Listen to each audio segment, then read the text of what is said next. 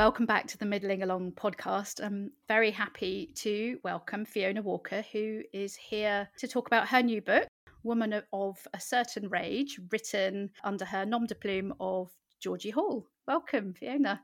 Hello, Emma. Good to be here. Thank you.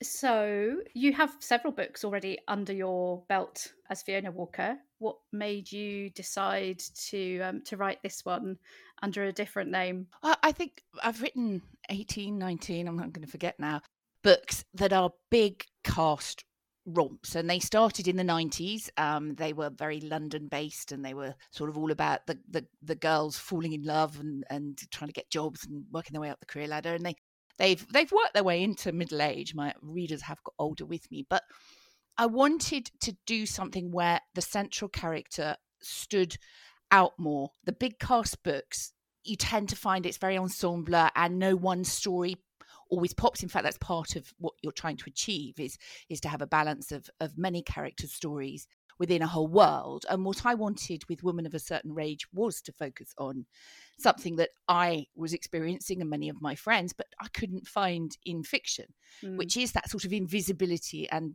and particularly the, the menopause. And I felt it would be lost if I put it in one of my my big books. Um, and I also felt, I suppose, myself as a writer, you, you do feel after that many books, you're getting a bit invisible. You know, you're kind of, you know, I try and make everyone original, everyone different, always new ideas and fresh ideas, but you become a bit of a brand. And again, I wanted, there was me, I hit 50 and I wanted to do something different.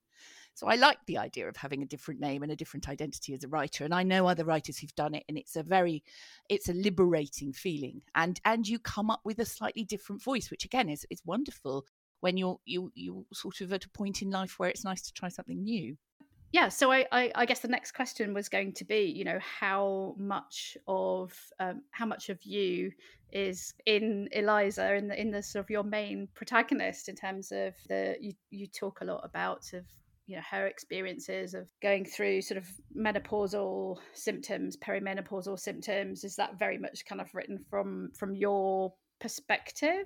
I would say it all characters always my main characters are a sort of anthology of myself and other people I speak with and research I do. And I think every fictional book particularly modern commercial women's fiction that I write would would have a degree of of autobiography. We do steal from our own worlds, no doubt about it. And that adds the authenticity and relatability in. And I, I would not want to deny readers that truth.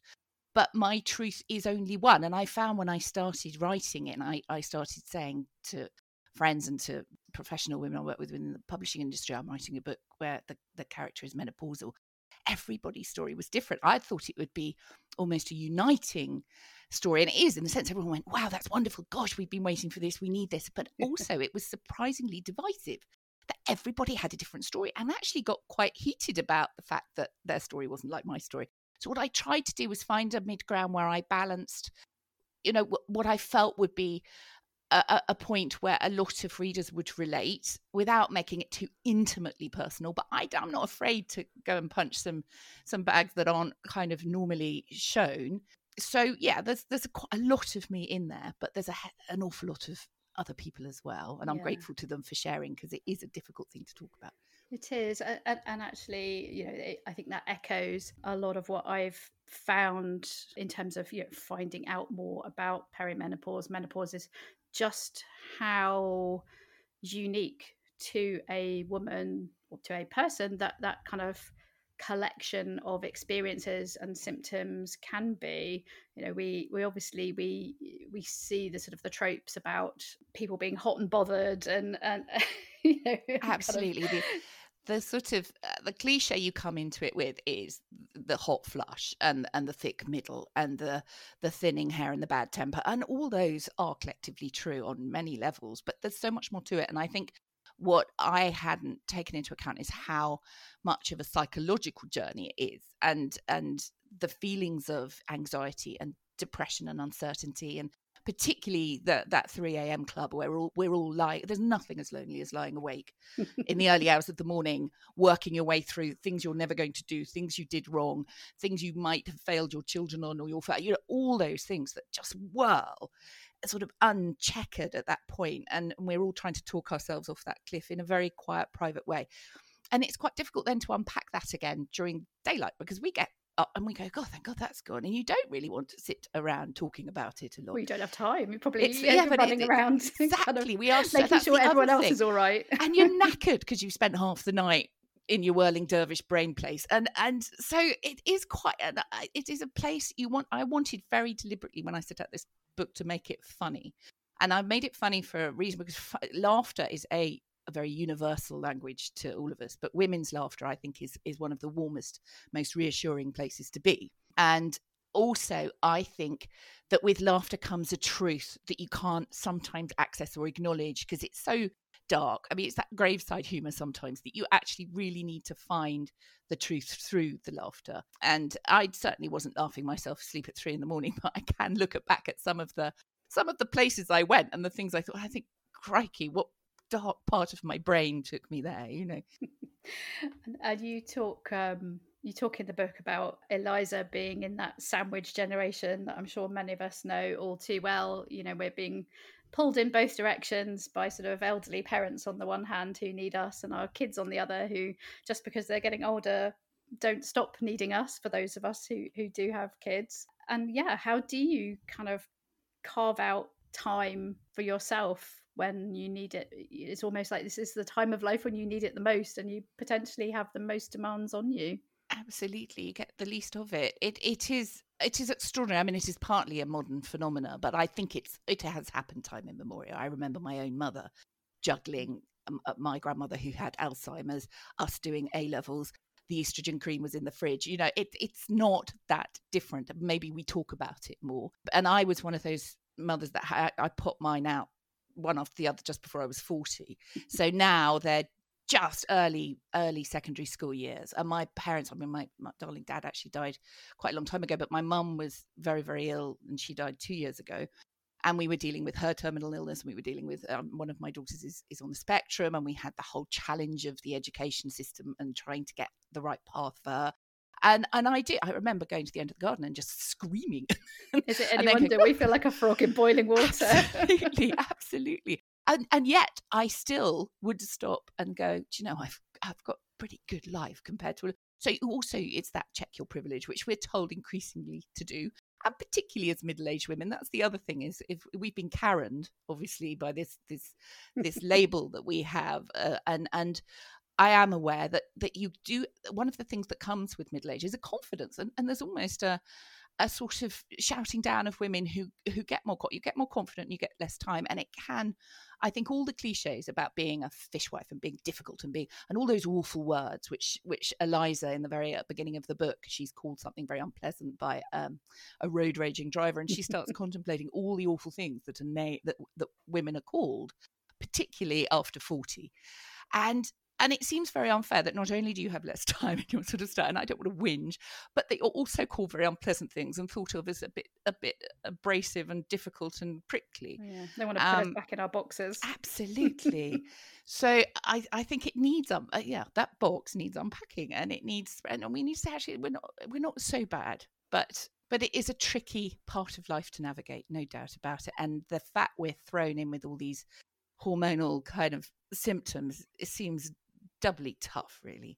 When you're you're writing and kind of getting into um, inhabiting the characters in the book, did you very much feel that you kind of had this symbiotic relationship with Eliza? Were you kind of feeling very sort of tender towards her and kind of a bit protective as she was going through all of this kind of maelstrom with her marriage and I, I, I got quite annoyed with her sometimes because because by the very nature when you're writing and particularly when you're writing a kind of domestic drama you have to create conflict and and with conflict comes misunderstandings and and she does some goofy things but then I did some very goofy things throughout my entire life particularly middle age. So uh, yeah I did I grew more fond of her as I got on. At first I think I was so focused on the rage and the anger. I wanted her to be really angry, and I think she almost became my spokespiece.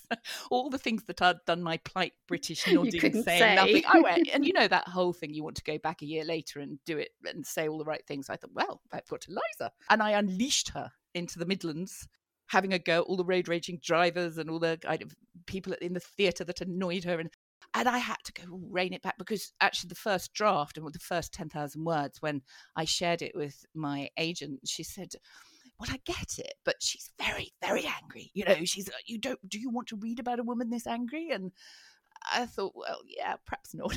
It's got so, to be a bit likable.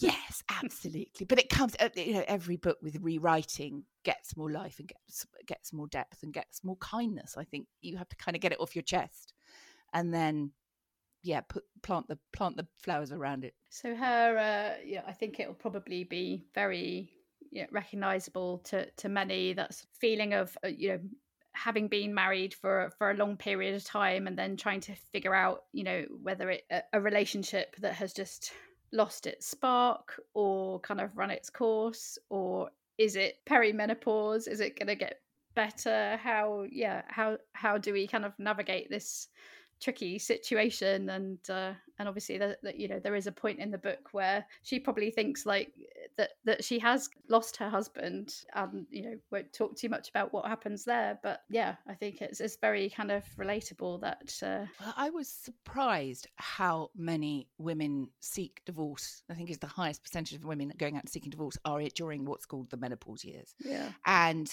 a lot of it is because the children fledge and off they go and sort of finally well, there's a combination of things. Finally, you perhaps feel that you are able to admit these truths about a relationship that has not been working for years and years, and you no longer have to work as a functioning parental couple in the same way in a home. I mean, you'll never stop being parents, but mm. also there's that um, element that yeah you you want freedom and uh, there's a part in the book where one of one of if, i think it's eliza's sister says well all men want is sex and food let's face it that's kind of quite basic particularly after 40 and and women want so much more particularly after 40 and you what part of that three in the morning lying awake frustration is you think i want to do so much more. You start to feel your life closing in you start to feel the second half of your life is is constantly being foreshortened because you're moving towards the end as opposed to moving towards the middle and and you have all these things you want to achieve and and are you really achieving them in this long-term relationship which has become very functional but perhaps quite dissatisfying? And i put eliza in the middle of that although i don't think it's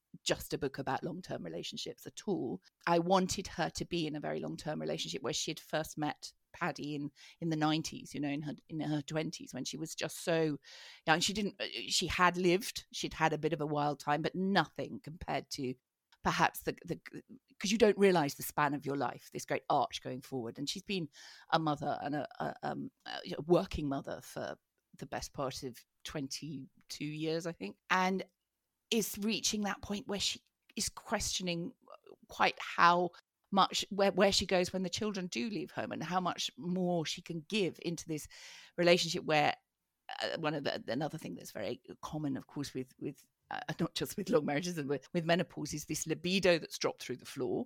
And meanwhile the paranoia has risen up to high levels. So she's you know and, and the world the male gaze has turned from her to her daughter and somehow you become more aware of it and and you, you become very distrusting of it and by virtue she's therefore distrusting partly of her husband and and what he's really thinking and the fact that he's quite repressed he's quite a kind of he's one of those and i think i know many men who are like it who just simply find it very hard mm. to express their opinions and their emotions and their feelings and particularly going into middle age themselves you know we forget that that, that the embarrassment is on all sides of, of these sort of sagging uh, and then the perception of how we we are.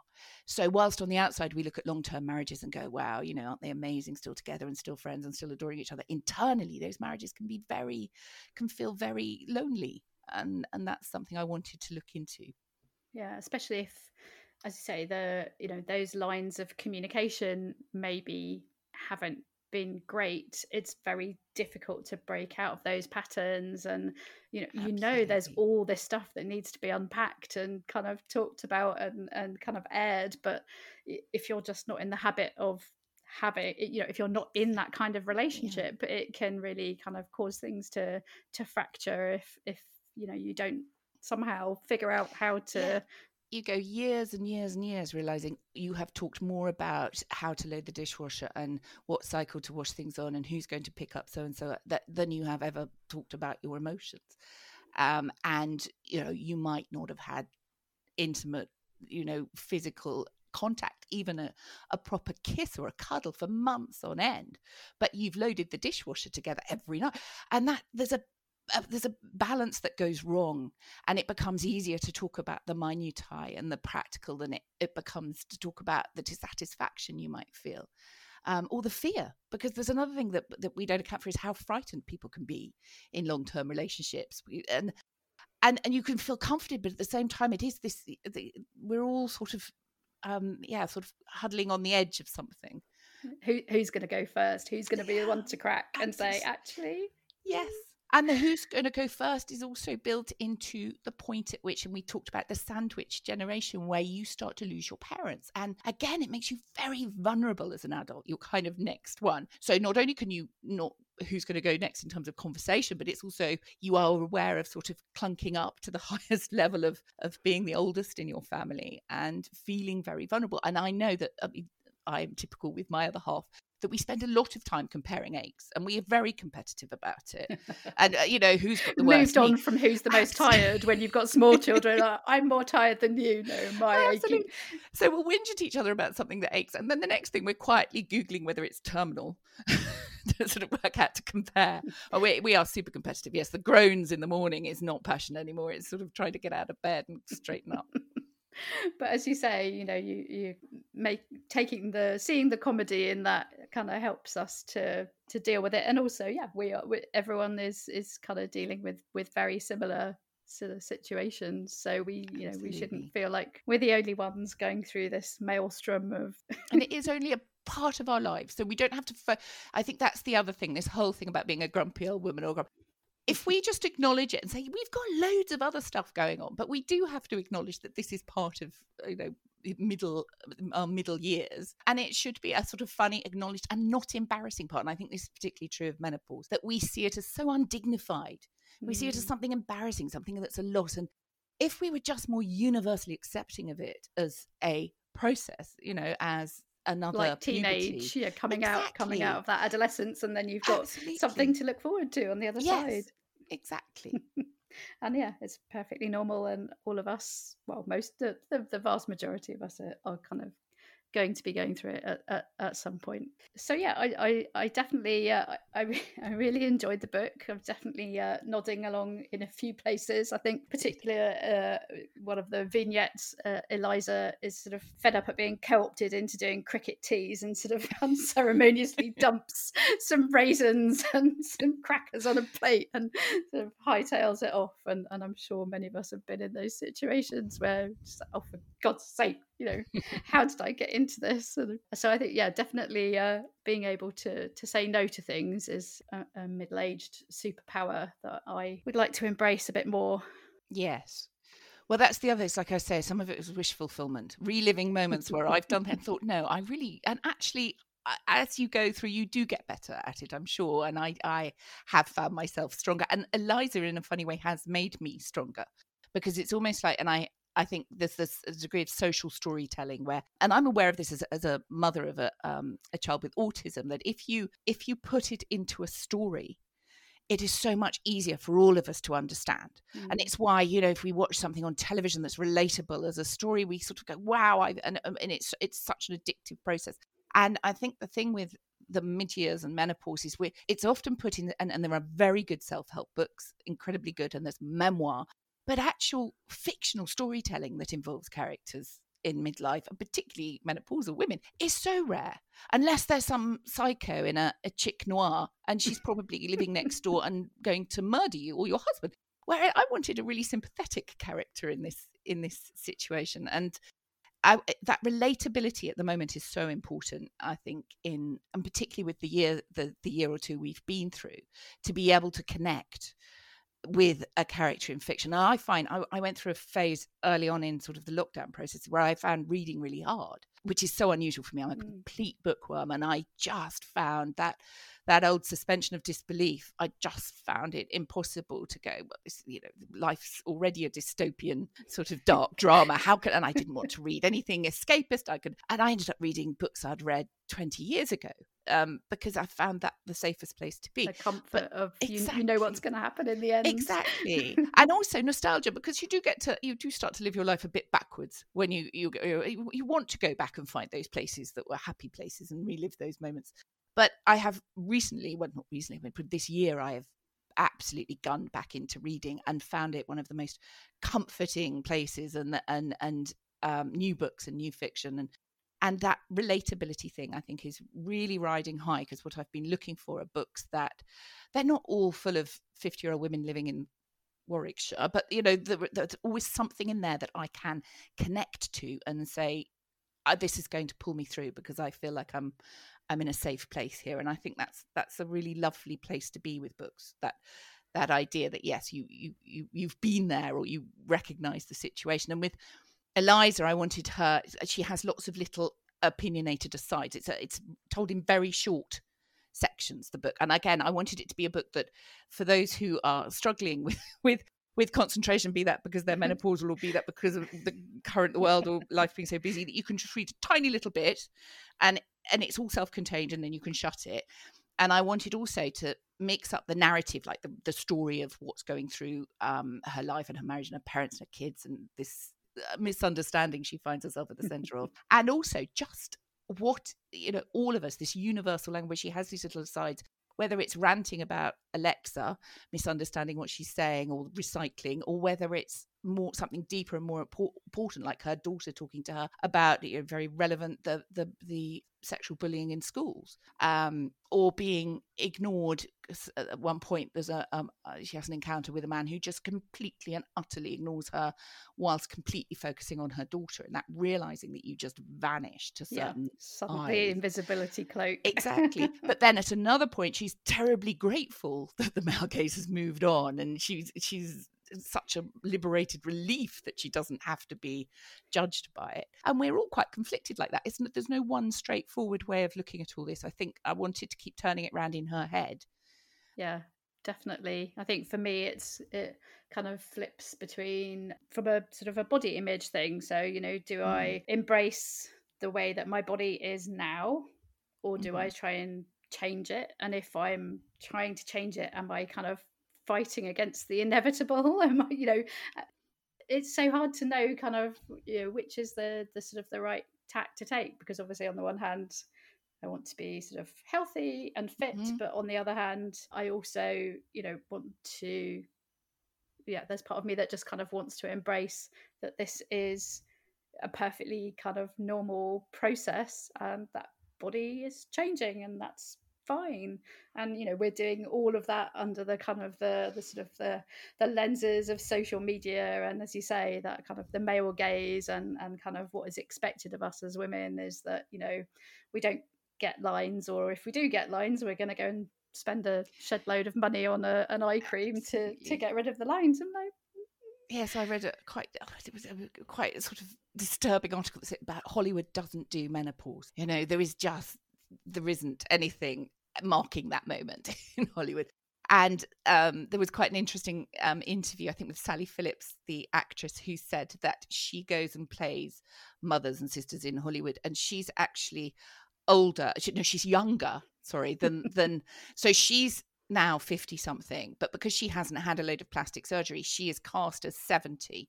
And the women who are 70 are cast as 50 because they've had lots of plastic. It's terribly, terribly wow. messed up. And this this projection of this huge, perfect sort of female image from Instagram to TikTok to whatever, it is terribly disturbing. It's disturbing for me as a mother of teenage daughters. And it's very disturbing for me as a large, middle aged woman who once was her teenage daughter's image, you know, and, and yeah, I think you're right. We live this and I think we just have to accept there's a conflict. We have to accept there's a conflict. We will look at the Daily Mail sidebar of shame and hate ourselves for a brief period of time. And then we will also look at the empowered, wonderful kind of women around us.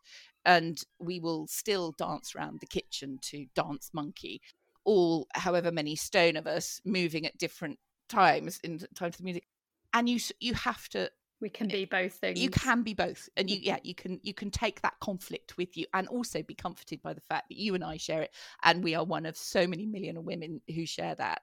We yeah we, we, you still get up each day and throw your clothes on and put a bit of lippy on you don't give up just because we're not exactly that perfect image. But i think there is uh, yeah again that there's also something as you say quite liberating about kind of coming out the other side and the sort of giving many fewer f words about yes. you know what what what people might or might not think about us and Absolutely. having that sort of i always remember that poem, uh, and, I, I can't accredit who wrote it, but it was the the one about when I'm old, I'll wear purple and a hat that doesn't suit me. and I heard that first when I was very young, and I still liked it. It quite made me look forward to being old. And I've always admired older women, and I think that helps as well. If you've had strong role models in your life, women. I mean, my mother was amazing and and and um, garrulous and entertaining to the end, and had this wonderful plethora of of friends. And they had come out the other side. And it's something that I put in the book. And, and Eliza's mother says to her more than once, they can't talk about menopause. They try. They go. They go around the garden together. Around her, mother, her mother can, can talk about brittle nails, darling, and yes, my hair got a bit thin, but she really can't go down the kind of the nitty gritty of the things that really are bothering Eliza. And um, and yet, what she can do and reassure her constantly is, out the other side is a good place. Yeah. And I've heard this so many times, and I wouldn't say I'm out the other side yet, but I'd say I'm an awful lot closer to the exit. And I'm aware of it. I'm aware of this feeling of almost floating up because I think the other thing with these sort of midlife and, and, and particularly menopause is, is you're not aware or I wasn't. Most of us are taken by surprise. We're not told enough about it. We're not mm. prepared for it. We are constantly fobbed off with the fact we're either depressed or have an overactive thyroid or are just hysterical. So you don't really know you're going there. And my daughter, who was doing this whole thing at school about uh, puberty and whatever, and I said, Do you ever learn anything about menopause? She didn't even know what it was. I don't want to horrify her at 12 or 13 with the truth of it, but I, I was, I went through life really very ignorant. I believe and it's going to be on the curriculum, though. Um, it is, now, and it's it? good, and I'm I'm so pleased because I think it's part of this demystifying. But but what for many of our generation, and I'm sure previous ones, is we didn't realise how far in we were until you're almost you're underwater by the time you're really aware. And then that coming out the other side becomes so lovely because it, it it's just yes that sort of feeling constantly of just being a bit better and a bit better and a bit calmer and a bit happier is is wonderful. It can't beat it. But i do hope that as that generation that are perhaps going through their teenagehood now by the time they get there things will be so much different and you know eh, we will this kind of cohort that does seem to be normalizing menopause and talking about it more and destigmatizing it will have you know all that work will have been done and and that for them it will be a very very different experience and, and much more supported. I, i'm sure of it. I think it will happen. I think they have a tough time. And when we're reading about it, seeing it only this week, that the things we thought this generation would be the most free and liberated of women, and actually the the opposite is happening in in childhood. Mm. But let's keep focused on the idea uh, that as they get older, and with with age comes that um, liberation of mind and liberation of body. Let's hope. And I totally, I think by the time they get to this middle age point, Eh, I probably won't be alive to see it unless I can keep going into my dotage. But I would love to feel that that what little bits that, and I'm a tiny little bit in just fictionalizing part of it, but there's been so much work going on and so much recognition. I can't think that it will fail to be better. We may not have closed the gender pay gap by that point, but you know, we we can dream. Absolutely, brick at a time, brick at a time. Oh, Fiona, thank you so much. It's, it's been a real joy talking to you. The book is out on the 8th of July. Yes, available in all good independent bookstores and probably the A words that shall not be named. yes, that's where you get been, your book. There's an audio book as well, which I gather is very good. So, Woman of a Certain Age, Georgie Hall, but I can't remember who's reading it, but she's brilliant and very funny. So it's worth looking that out as well. Because if you're like me, I like listening to quite a lot of books now. You didn't fancy recording the audiobook yourself? I recorded my last Fiona Walker one. So I didn't want to record the Georgie one. Okay. And also, Eliza is a actress who has disappeared from the, the gate and, and has become a narrator of books. Um, so I felt it would slightly be, saucy I'd, books, saucy books. Yes, saucy yes, books. she she reads naughty books. um, but and so I, I had actually the idea for it came because I had recorded, so I, I knew the experience of being of recording, and I also knew the horrors of having to speak in about ten different accents in one scene. and I thought, right, I'll let someone else do this one, and she's done a fantastic job. And and yeah, because Eliza is a professional actress and narrator, I thought I, that would be a bit cheeky for me to have a go at that. Wonderful. Well, it, yeah, it, it, was a fantastically funny, relatable read. Um, I didn't notice actually as I was reading through it that you were saying about you know making it into the sort of the short, digestible chapters. Uh-huh. I think just because I was enjoying it so much, I, I kind of romped straight through it. So I think My that master plan worked, Emma. so thank you very much for for coming and joining us on the podcast. A pleasure. You've been listening to the Middling Along podcast. Do remember to subscribe to be notified when our next episode is live, and why not visit the blog at www.middlingalong.com to sign up to my newsletter as well. I do hope you enjoyed listening today. If you did, I'd be really grateful if you would consider leaving a short review, as that helps people find the podcast and helps get it noticed. Hope you can join us next time. Goodbye for now.